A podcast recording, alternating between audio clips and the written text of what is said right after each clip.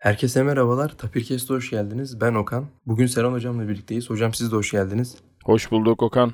Çok uzun bir zamandır e, sizin de bildiğiniz üzere, takip ettiğiniz üzere pandemi ve özel konuklarımızı ağırladığımız için bir süre benim ve arkadaşlarımın sesini duyamadınız. Biz de bu süreçte herkesin yapmış olduğu gibi evden çalışmaya devam ettik. Sınavlarımıza hazırlandık. Tabii bu süreçte de sağ olsun hocalarımız her podcast'ın başında belirttiği gibi teknolojik imkanlarla kayıtları aldılar. Çok özel misafirleri ağırladılar. Biz de yavaş yavaş yeni normale alışıp podcastlerimize bu şekilde devam etmek istiyoruz.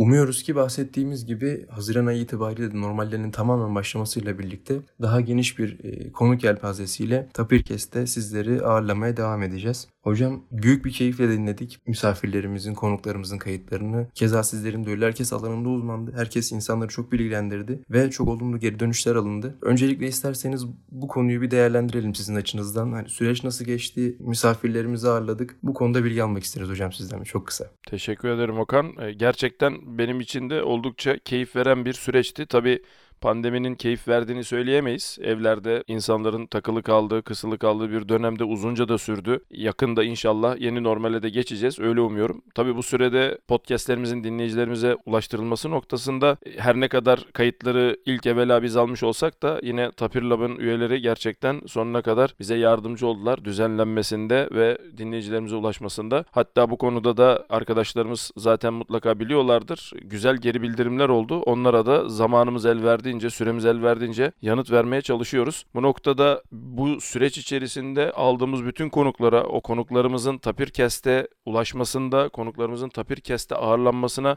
vesile olan arkadaşlarımıza, dostlarımıza, hocalarımıza, bağlantılarımıza hepsine buradan bu vesileyle bir kere daha teşekkür etmek istiyorum Okan. E, dediğin gibi e, ben ben de o listenin farkındayım. Sağ olun benle de paylaştınız o listeyi. Oldukça güzel, büyük ve geniş bir yelpaze var. Haziran ayı itibariyle takvimlendirilmiş durumda. İnşallah Tapir Podcast pandemi süresince elde ettiği bu başarılı çalışmaları bundan sonra da yeni normal düzende de devam ettirir diye umuyorum. Hocam bizler de çok teşekkür ederiz. Yani pandemi olmasa bile yanlarına gidip tanışmakta zorluk çekeceğimiz kişilerle, konuklarla bizleri tanıştırdınız. Ee, çok kıymetli insanlardı. En son e, Serap Hoca'yla, Serap Tepe hocamızla çok güzel bir söyleşi gerçekleşmişti. Ondan öncesinde Tayyar Hoca, e, Şadi Hoca, e, Ali Hoca, Muhammed Ali Aydın Hoca, e, belki şu an hatırlamadığım birkaç hocamız daha var. Hepsine çok teşekkür ederiz emekleri için. Tabii hocam virüs, pandemi, insanların hayatı değişti, yeni normal diyoruz. Her işi uzaktan yapmaya alıştık. Uzaktan eğitim süreci devam ediyor. Onun dışında bir toplantılar da zaten uzaktan olacak şekilde devam ettiriliyor. Bunlardan bizim için en önemlilerden iki tanesi de e, IEEE Global PDA toplantısıydı hocam ve bildiğimiz kadarıyla daha sonrasında da Tunçer Baykaş hocamız önderliğinde bir IEEE Türkiye toplantısı yapıldı. Hocam sizin görüşlerinizi almak isterim. İki toplantıya da katıldınız. Bize genel olarak bir bilgi vermek ister misiniz? Elbette IEEE Global PDA toplantısı daha önceden planlanmış ancak e, Covid-19 sürecine denk gelmiş bir toplantı. Tabii ki biliyorsunuz yeni yönetimlerin seçilmesiyle birlikte insanların IEEE Parli'nin yeni vizyonunu ve misyonunu yeni yönetimlerle birlikte tekrar ele aldığı ve bunları bütün birimlere ulaştırmaya çalıştığı bir toplantı mecrası gerekiyordu. Ancak bu sene Covid-19'a denk geldi. Tabi toplantının ajandası her ne kadar önceden belli olsa da malum Covid-19'un oldukça pandemi olarak değerlendirilmesi ve insan hayatını, toplum hayatını, her şeyi çok büyük oranda etkilemesi yüzünden takvimde bazı değişiklikler yapılmak gerektiği de ortaya çıktı. Toplantının genel hatlarıyla tanımı bu şekilde yapılabilir. IEEE'nin 2020 vizyonu, IEEE'nin özellikle PDEA altında yapacağı çalışmalar, odak alanlar ve odak gruplar. Bunlar tabi dediğim gibi pandemi çerçevesinde takvimleri güncellenerek e, ve bazı konular biraz daha vurgulanarak bütün birimlerle paylaşıldı. Hemen akabinde yine belirttiğiniz üzere Tunçer hocamızın önderliğinde IEEE Türkiye PDA toplantısı yapıldı. Global'in hemen arkasından. E, malumunuz orada da yeni yönetim olarak bazı kararlar alınması gerekiyor. Araya yine pandemi girdi. Bu konuda da bazı güncellemeler yapılması gerekiyor. Bir takım sıkıntılar, sorunlar bunların dinlenilmesi gerekiyordu. O da oldukça uzun süren ilk toplantı global olan 2 saat sürmüştü. E, Türkiye toplantısı biraz daha uzun sürdü. 3 saat, 3 saate yakın sürdü. Hemen hemen bütün konular masaya yatırıldı. Oldukça derin ve ayrıntılı bir şekilde görüşüldü. Yine benzer durumlarda orada da yaşandı. Yani IEEE'nin temel misyonu ve vizyonu ve bir de tabii Türkiye bölgesine özel, IEEE Türkiye'ye özel bazı iç meseleler tartışıldı diyelim. Genel olarak bu şekilde oldu ve dediğiniz gibi hepsi uzaktan e, insanların teknolojik imkanlarla gerçekleştirdiği toplantılar oldu. Gayet verimli olduğunu düşünüyorum. Hocam çok uzun zamandır bütün kaynakları hatta web sitelerinin formatını bile değiştiren bir durumla karşı karşıyayız. Yani artık çeviri yaparken oraya Covid-19 yazdığınızda Google Translate için, için mesela bir sorun yaşıyorsanız en yakınızdaki sağlık kuruluşuna başvurun diyor. Yani artık bütün kaynaklar, bütün sistemler Covid-19 tarafından domine edilmiş durumda. 2020 vizyonu için de Covid-19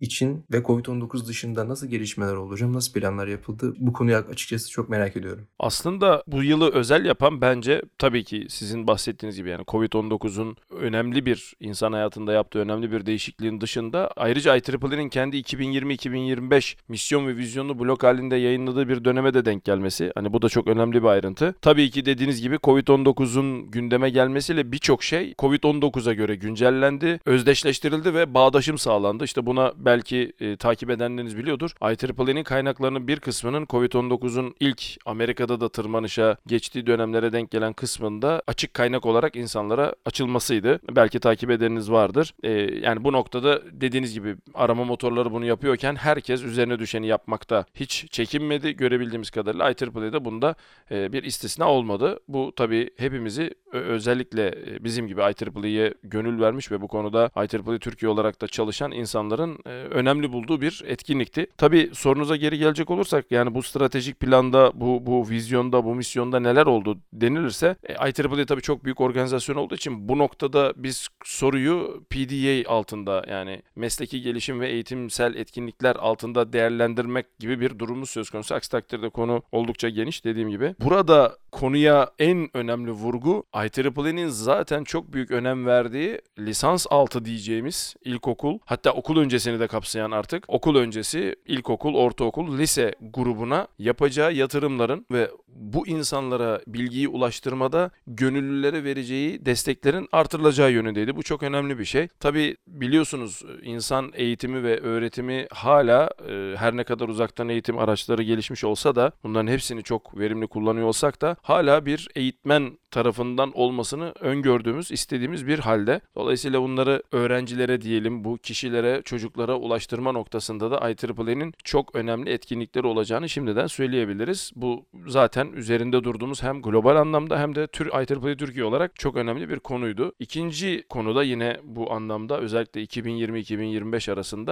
Covid-19'da da önemi bir kez daha öne çıkan teknolojinin insan hayatına yerleştirilmesi ve bunun IEEE gibi bir organizasyona insanların ulaşımı dahil olmak üzere eğitimleri ve öğrenimlerinde olabildiğince verimli şekilde kullanılması üzerine. Yani eğitimi ikiye ayırabiliriz eğitilmesi doğrudan herhangi bir uzmanlık geliştirebilmesi için insanların o konuyla alakalı bilgi alması. İkincisi bu eğitim sırasında kullandıkları ya da ileride kullanacakları teknolojik araçları da öğrenebilmeleri konusunda önemli bir çaba sarf edilmesi gerektiği sonucu çıktı her iki toplantıda da. Tabi bunun yanında odak alanlar da söz konusuydu ki bunlar arasında en önemlisi takdir edersiniz ki hepimizin de şu an gündeminde olan pandemi dışında tabii ki haberleşme teknolojileri, yeni nesil ağlar, şimdi tabii 5G diye geçiyor ama yeni nesil ağlar diyebiliriz onlara. Nesnelerin interneti ve özellikle yapay zekanın kendisiyle birlikte yapay zeka destekli otonom sistemler. Bu dört alan, dört odak alan IEEE Global'ın PDA altında özellikle en büyük vurguyu yaptığı öne çıkan alanlar arasında sıralandı. Dolayısıyla bu konularda çalışacak arkadaşlara da böylece bir ipucu vermiş oluyoruz. Çok teşekkür ederim hocam. Zaten e, IEEE Türkiye'nin Facebook sayfasından da takip ettiğimiz üzere IEEE Global EA yeni jenerasyon mühendisler dedikleri lisans altı yaşa denk geliyor sanırım o da. Çok önem veriyordu ve onlarda eğitimin nasıl yapılabileceğine dair e, zaten birçok eğitimde başlatmıştı. Sanırım bu konu üzerinde çok zaman harcıyorlar hocam çünkü artık insanların bu işi daha da küçük yaşlarda yapılabileceğinin farkına varıldı ve daha donanımlı insanlar, yeni jenerasyon mühendisleri yetiştirilmek için böyle bir plan yapılıyor sanırım hocam. Sanıyorum ki dediğiniz gibi zaten son toplantıda da konuşulduğu üzere bunun yansımaları da 2020'de olacak gibi duruyor hocam. Şimdi burada tabii sizin sözünüze ek olarak şunu da söylemek gerek. Biz bunları IEEE 2020'nin global vizyonu olarak değerlendirdiğimizde e, yani global vizyon zaten ancak bu kadar dar çizilebilir. Bundan daha darı zaten global olmaz, lokal olur. Toplantıda da öyle oldu ama yerel toplantıda Tunçer Hoca ile birlikte şu konuyu da konuştuk. Bu arada toplantıda Tunçer Hoca başkanlık ederken ben ve Ali Hocam da IEEE Türkiye Mesleki Gelişim ve Eğitim Eğitimsel Etkinlikler Koordinasyon Kurulu olarak da orada hazır bulunduk. Onu da söyleyelim. Ali Hoca'ya da buradan selamlar. Birlikte şu konu konuşuldu. Biz bunu okul öncesinde IEEE Global'de bunu bu şekilde yapıyorken IEEE Türkiye'de okul öncesindeki çalışmalar elbette belki istenen seviyede değil ama bu istenen seviyeyi dünya ölçeğine vurduğumuzda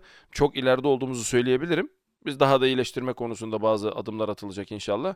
Ancak IEEE Türkiye olarak biz bunu üniversite dahil ve üniversite sonrası yani lisansüstü seviyede de IEEE Türkiye olarak yeni yönetim olarak vizyon dahilinde tutuyoruz. IEEE 2020 global olarak bakıldığında, IEEE global olarak 2020'ye bakıldığında lisansüstü vurgusu bu kadar derin değildi. O toplantıdan edindiğim izlenim. Ancak IEEE Türkiye'deki yerel toplantıda lisansüstü vurgusu da oldukça önemliydi. Hatta bu konuda çok önemli tespitleri oldu. Hem Tunçer Hoca'nın hem Ali Hoca'nın. Özellikle lisansüstü seviyede Türkiye'deki hocalarımızın, bu konuda çalışan mühendis arkadaşlarımızın, IEEE'ye hizmet eden kişilerin bir aradalıkları, bilgi paylaşımı ve bunları hangi mecralarda nasıl yapacaklarıyla alakalı önemli atılımlar yakında zaten gündeme gelecektir diye düşünüyorum. Yani IEEE Global'den farklı diyemeyeceğim ama vurgu olarak biraz daha kesinlikle farklı olan bir durum var ki IEEE Türkiye'de Global'in yanında. Evet lisans altı çalışmaların şiddeti ve dozu belki biraz daha artırılabilir. Ancak Türkiye'de lisansüstü çalışmaları da bu sürede oldukça fazla önem verileceğini şimdiden söyleyebilirim. Evet. E, ben de umuyorum hocam bir aksilik olmazsa bu süreçte lisansüstü çalışmalara başlayacağım için, devam edeceğim için bir yandan da heyecanlıyım. Bu gelişmeleri ben de merakla takip ediyor olacağım. Hocam bir de e, odak konulardan, odak alanlardan bahsettiniz. Haberleşme teknolojileri, 5G, e, nesnelerin interneti, yapay zeka, yapay zeka destekli otonom sistemler. Ya bu konularda ne gibi gelişmeler göreceğiz? 2020 ve daha sonrasında ne gibi şeyler karşımıza çıkacak? Veya bu konularda nelere dikkat edildi, nelere dikkat etmemiz gerekiyor? Bu konuda da biraz bilgi almak isterim hocam. Tabii odak başlıkları böyle söyleyince bir çırpıda söyleni veriyor ancak içeriği oldukça dolu malumunuz. Haberleşme teknolojilerinde artık kablosuz iletişim daha önceleri yani bundan bir 10 sene önce konuşulduğu gibi konuşulmuyor. 10 sene önce kablosuz haberleşme başlı başına bir olguyken artık kablosuz haberleşme de facto standart haline geldi. Bugün kimse herhalde benim kablosuz haberleşme sistemim diye konuya girmiyor. Çünkü herkes en az özellikle bir cep telefonu vasıtasıyla en azından şebekeye erişim halinde ve neredeyse zamanının %99'unu şebekeye bağlı bir şekilde geçiriyor. Bu tabi e, daha 1G, 2G gündemdeyken, 1G, 2G hayattayken insanların kolayca hayal edebildiği şeyler değildi ama ulaşmak istedikleri bir durumdu ki bugün bunun gerçekleştiğini görüyoruz. Şimdi konu tabii niye 5G olunca bu şekilde konuşuluyor diyeceksiniz. Gündem olarak sizlerin daha önce pandemi öncesi çok sıkça gündeme getirdiğiniz favori şahsınız Elon Musk'ın da bununla alakalı bir projesi var takdir edersiniz ki Starlink. Şimdi bu konu oldukça önemli. Bunu pandemi süresince herhalde herkes yaşamıştır. Yani bir internet bağlantınız yoksa, bir şebeke erişiminiz yoksa, cep telefonunuz çalışmıyorsa ya da cep telefonunuzda bir sorun varsa tahmin ediyorum bir sürü işiniz aksamaya başlıyor. Bu, bu, bu bize şunu gösteriyor. Biz artık en azından çağdaş hayatta şebekeye erişim olan insanlar grubu olarak ya da bunu sağlamış bir bölge olarak biz belli bir olgunluğa erişmiş durumdayız. Ancak yaşadığımız sorunlar arasında hala yeterince iyi hizmet alamamak bir numarada sayılabilir. Bazen telefonun anahtar sözcükle çekmediği ya da yeterince hızlı veri alıp veremediğimizden şikayetçi oluyoruz. Bu tabi bize hep bir yeni nesil kablosuz haberleşme ağını gündeme getiriyor. Çünkü insanların konuya bakışları, insanların istekleri, şartların işte örnek gördük pandemide olduğu gibi şartların bir anda değişebildiği çevresel etmenler göz önünde bulundurulduğunda her zaman yenisini, daha iyisini, daha gelişmişini insanların isteyeceği ortada. Dolayısıyla yeni nesil ağlar tabi toplantıda özellikle 5G deniyor zira şu anda ki mevcut standardın 4-4.5G olması hasebiyle. Ancak biz olaya kablosuz haberleşme çalışan kişiler olarak hep yeni nesil ağlar olarak baktığımız için yeni nesil ağlara çok önem veriliyor. Peki bu yeni nesil ağlarla mesleki gelişim ve eğitimsel etkinliklerin nasıl bir bağlantısı var diye sorulabilir ki bunun da yanıtı ortada. İnsanların yeni nesil ağları iyi anlayabilmesi için bir analoji, bir benzetim yapmak için eski nesil ağları çok iyi anlaması gerekiyor. Çünkü eski nesil ağların gereksinimleri, onlarda ortaya çıkan eksiklikler, kusurlar demeyelim ama zayıf yönler ve zamanın ruhunun getirdiği talepler bir araya getirildiğinde ortaya çıkan şey yeni nesil ağlar diyoruz. Yani 3 kişi bir araya gelip biz şimdi böyle bir haberleşme sistemi tasarlayayım demiyor artık. Nasıl oluyor? Mevcut şartlara bakılıyor, mevcut talep analizleri, çözümlemeleri yapılıyor. Eski teknoloji teknoloji diyeceğimiz yeniye göre teknolojilerin eksiklikleri, zayıf yönleri ortaya konuyor ve bunları nasıl gideririz bir arada diye bir fizibilite çalışması yapılıyor diye düşünebiliriz. Dolayısıyla PDA olarak konuya bakıldığında insanların bu eski nesil ağların nasıl ilerlediğini, nasıl devindiğini iyi öğrenmeleri ve böylece yeni nesil ağ karşılarına geldiğinde bu özellikleri açıkçası çok şaşırmamaları gerektiği gündeme geliyor. İşte bunların sağlanabilmesi için yeni nesil ağlarda PDA hem lisans altı hem lisans hem lisans üstü seviyede bu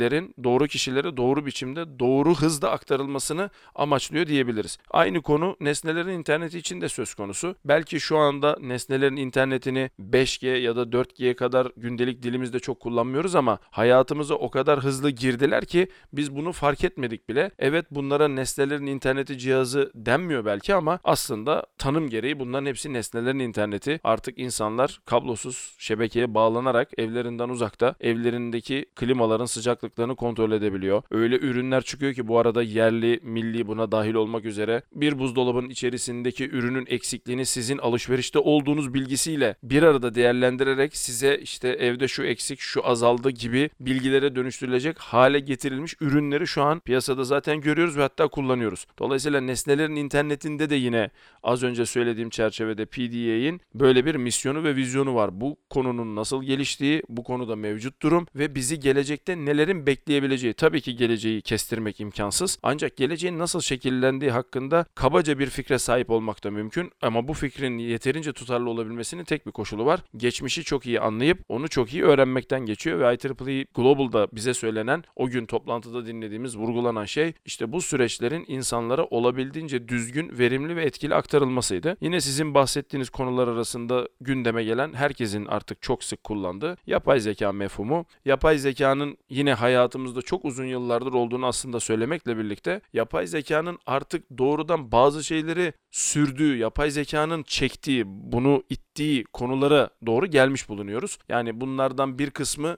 sadece ve sadece yapay zeka destekli olan ürünler, sadece ve sadece yapay zeka odaklı ürünler ki bunların başında da yine siz de söylediğiniz otonom sistemler geliyor. Aksi takdirde yapay zekanın zaten kullanıldığı, kullanılmakta olduğu tıptan gıdaya hatta biyogenetikten başka yerlere kadar bir şey, bir sürü konu zaten yapay zekanın çok zamandır gündemindeydi. Ancak insanlara yine deminki minvalde konuşmak gerekirse PDA altından, PDA açısından bakıldığında yapay zekanın aslında temel bileşenlerinin ne olduğu, yani yapay zeka dediğimiz şey biliyorsunuz e, ben her ne kadar uzman ol, olmasam da istatistiksel işaret işleme çalışan birisi olarak aslında daha temelde kullandığı bazı araçların olduğu, bu araçlarla doğa arasındaki ilişkiyi nasıl kuracağımızı, nasıl kurmamız gerektiğini düzgün ve güzel örneklerle e, belki lisans altındaki arkadaşlarımıza aktarmak için doğru kanalların, doğru mecraların, doğru yöntemlerin seçilmesi gerektiğini burada söylemeye çalışıyoruz. Elbette bunun bir üstü zaten mümkün. Mevcut gelişmelere bakıp yine az önce söylediğim çerçevede geleceğin nasıl şekilleneceğine dair bir fikrimiz olup bunu da bu konuda geleceğe hızlıca katkıda bulunacak genelde lisans ve ötesindeki, lisans ve üstündeki arkadaşlara aktarma konusunda da insanların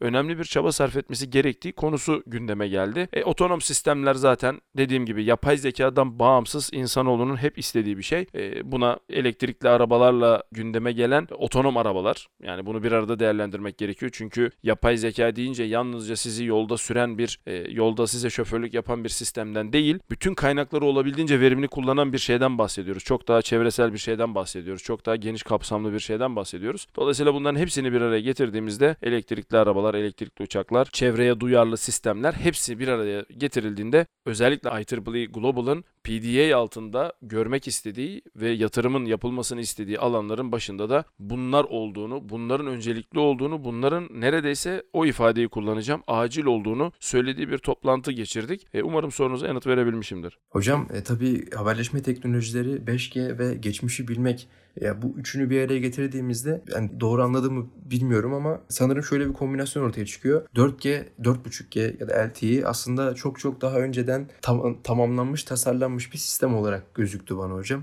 Doğru mu anladım? Doğru, doğru. Tam olarak böyle Okan.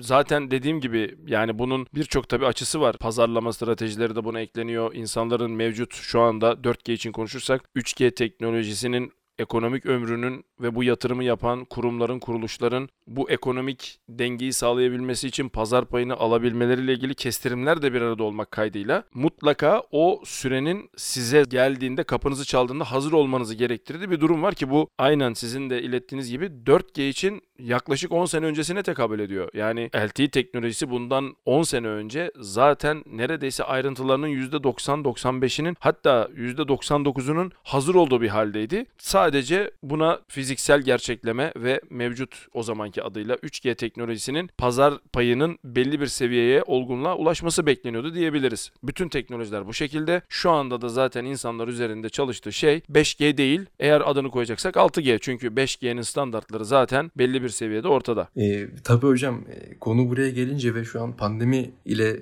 harmanlayınca duyduklarımı e, aklıma direkt şu geliyor. Çok komik gelecektir size ama sadece biraz konu dışı olsa da söylemek istedim. E, 5G virüse etki ediyor mu bu?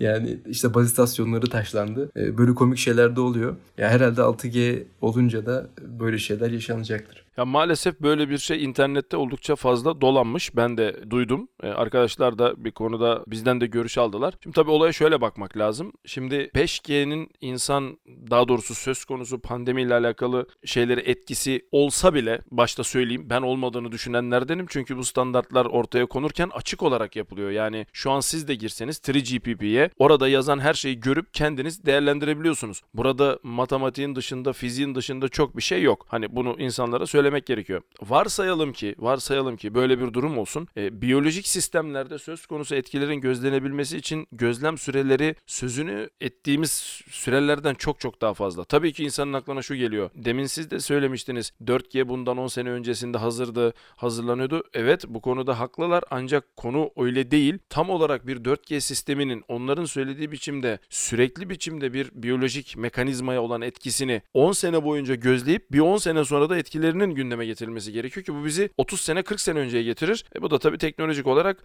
imkansız. Tabii ortaya şu konu atılabilir her zaman. Böyle bir şeyin insanlara kötü ya da biyolojik varlıklara olumsuz, insan hayatını tehlikeye sokacak etkisi hiç mi olmayacak? Tahmin ediyorum olabilir. Ancak biz bu etkileri görebilecek kadar uzun bekleyebilecek miyiz? Bir. İkincisi söz konusu teknolojiler bu amaçla geliştirilmeyen şeyler. Yani inanın standartlara girdiğinizde baktığınızda bir işareti bir noktadan bir başka noktaya belli kısıtlarla en iyi nasıl gönderimin derdinde olan bir sürü açıkçası algoritma ve çözüm göreceksiniz. Bunları insanların güncellerken acaba virüsün RNA'sını şu şekilde değiştirmek için bir şeyler yapsak mı gibi bir kaygılarının olmadığını insanlar görebilir. Yanlış anlaşılmasın ben burada ne 5G'yi savunuyorum ne 3GPP'yi savunuyorum. Sadece bu alanda çalışan bir insan olarak makinenin nasıl işlediğini anlatmaya çalıştım. Teşekkür ederim hocam. Standartlardan bahsedince aklımıza tabii Tunçer Hoca geliyor. Tunçer Baykaş hocamız. Kendisi standartlar ve 8 teknolojileri konusunda dünya çapında önemli bir şahıs. Kendisinden de tabii ki bu konuda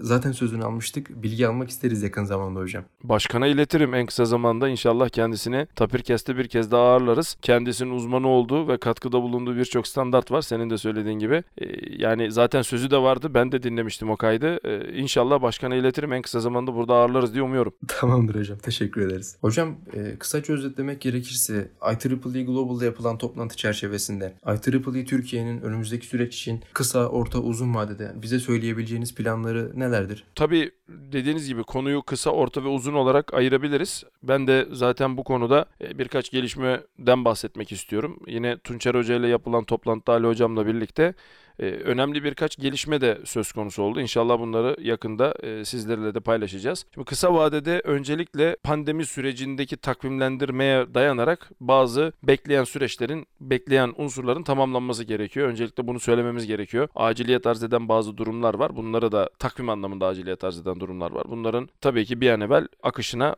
doğru bir şekilde oturtulması gerekiyor. Ancak orta ve uzun vadede az önce de söylediğim gibi IEEE Türkiye'nin kendi vizyonu içerisinde zaten iyi ilerlemekte olduğunu düşündüğümüz ancak daha iyileştirilecek olan lisans altı çalışmaların yönetimsel şekilleri ve bunların nasıl mevcut teknolojilerle ve yeni gelecek teknolojilerle bir arada kullanılacağına dair önemli gelişmeler olacak. Bunların e, müjdesini verebilirim. Uzun vadede de yine söylediğimiz çerçevede tabii ki değişen konjonktür ve çevresel etmenler bir arada ve göz önünde bulundurulmak üzere IEEE'nin özellikle 2020-2025 vizyonuna kesinlikle uyulması için ne gerekiyorsa yapılacak. Bunu da aslında şöyle söyleyeyim söyleyebilirim. Belki dinleyenlerimiz hatırlarlar. Özellikle Tekirdağ Namık Kemal Üniversitesi'nin düzenlemiş olduğu etkinlikte de yaptığımız konuşmada da bahsetmiştik. Aslında IEEE Türkiye olarak yerel çözümlerin doğrudan IEEE Türkiye unsurları tarafından da artık daha somut bir şekilde ele alınmasının zamanı geldiğini düşünüyoruz. Pandemi öncesine denk gelen o toplantıda vurgulamaya çalıştığımız yerel sorunların başında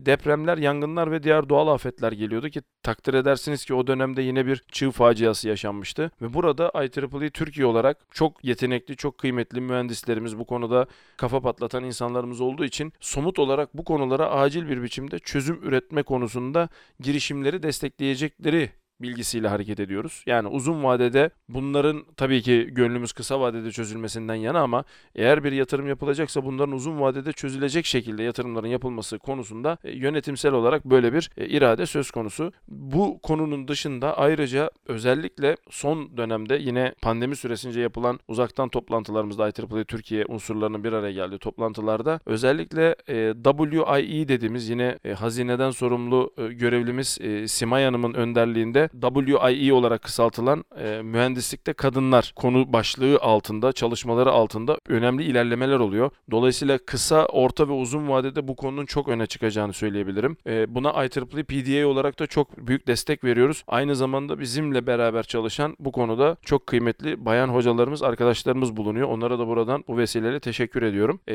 dolayısıyla özetleyecek olursak IEEE Global'ın öngördüğü temel alanlar başta olmak üzere IEEE Türkiye Türkiye'nin kendi yönetimsel iradesiyle aldığı özellikle yerel çözümlere global yaklaşımlar başlığı altında ülkenin kendi gerçekleriyle ki işte az önce özetledim deprem, yangın, sel, çığ gibi şeylerin yanında bir de gördüğünüz pandemi de söz konusu. Artık bu da listede var. Bunlara yerel çözümler üreterek yani yerelden kastım da biz çözelim başkası faydalansın değil. Bizim önceliklerimizi, bizim kaynaklarımızı öncelikle buraya aktararak, yoğunlaştırarak bazı çalışmalar yapılabileceğinin müjdesini verebilirim. Bunlar arasında yine Ali hocamla e, benim de Tuncer hocamın önerisiyle ve desteğiyle e, gündeme getirdiğimiz yakında bir proje de söz konusu olacak. İnşallah ayrıntılarını sizinle de paylaşırız. Dolayısıyla IEEE Türkiye, IEEE Global'ın tamamen misyonu ve vizyonu içerisinde kalmak kaydıyla ayrıca ülkeye özel sorunlara global yaklaşımlarla çözüm üretmek konusunda da kaynaklarını yönlendireceği konusunda bir irade söz konusu. Bunu da bu vesileyle söylemiş olayım. IEEE Women in Engineering yine çok önem verdiğimiz bir alan. Bu konuda gerçekten destek verdiğimiz çok önemli unsurlar var. IEEE PDA olarak bu konuya gerçekten önemli eğiliyoruz ve inşallah da IEEE Türkiye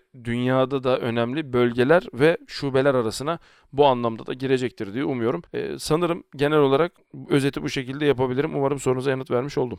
Çok teşekkür ederim hocam. Ee, benim gözüme en çok çarpan hani siz dört kelimeye sığdırdınız ama e, altının çok daha derin olduğunu tahmin ediyorum. Yerel çözümlere global yaklaşımlar dediniz. Bu aslında yerel çözümün altında milli ve IEEE Türkiye hani başta olmak üzere bütün IEEE'nin çözümleri var fakat global yaklaşımlar uluslararası standartları e, ve bütün dünya hizmeti de bence e, kapsıyor. Dolayısıyla e, bu dört kelimelik kısa cümleyi vizyon ve misyon haline getirsek bile çok ilerlemiş oluruz diye düşünüyorum. Şimdi Okan şunu da söylemek lazım. Son olarak daha fazla vaktinizi almadan bu artık sorunları yerel sorunlara global yaklaşımlar ya da yerel çözümler değil global olmak zorunda olan bir süreç içerisinde olduğumuzu gördük. Artık Twitter vasıtasıyla, Instagram vasıtasıyla yapılan herhangi bir şey dünyanın herhangi bir yerine saniyeler içerisinde ulaşıyor ve çok büyük etkilere yol açıyor. Bu noktada eğer bir çözüm geliştiriyorsanız ya da bir soruna bir yaklaşım üretiyorsanız bunun global standartlarda olmasından başka bir şans kalmadı artık. Belki önceden teknoloji bu kadar hızlı değilken, iletişim bu kadar iyi değilken belki o zaman bunun bir kurtarı vardı. Ancak şu an bu artık kaçınılmaz bir şey. Dolayısıyla IEEE PDA olarak, Global PDA ve biz de Türkiye PDA olarak şunu her seferinde vurgulamaya çalışıyoruz. Yaptığınız çalışmaların bütün insanlığa, çünkü IEEE'nin kendi tanımında da var biliyorsunuz. İnsanlığa yardım, insanlığa katkı şeklinde tam ifadesi bu olmakla birlikte. Bu yaptığınız şeyin global bir karşılığı olmadığı takdirde aslında yaptığınızın neredeyse bir hükmü yok anlamına geliyor. İşte bunu pandemide gördük. Dünyanın her yerinde insanlar harıl harıl aşı çalışması yapıyorlar. Takdir edersiniz ki bu aşı çalışmasında öncü olan devletler inşallah Türkiye'de bunlardan biri olur. Başta kendi toplumu olmak üzere bütün dünyaya yardım sağlayacak. Öyle olmazsa zaten bunun hiçbir anlamı olmayacaktır diye düşünüyorum. Evet hocam. Ki zaten bu dediğinizi de solunum cihazlarında da görmüştük hocam.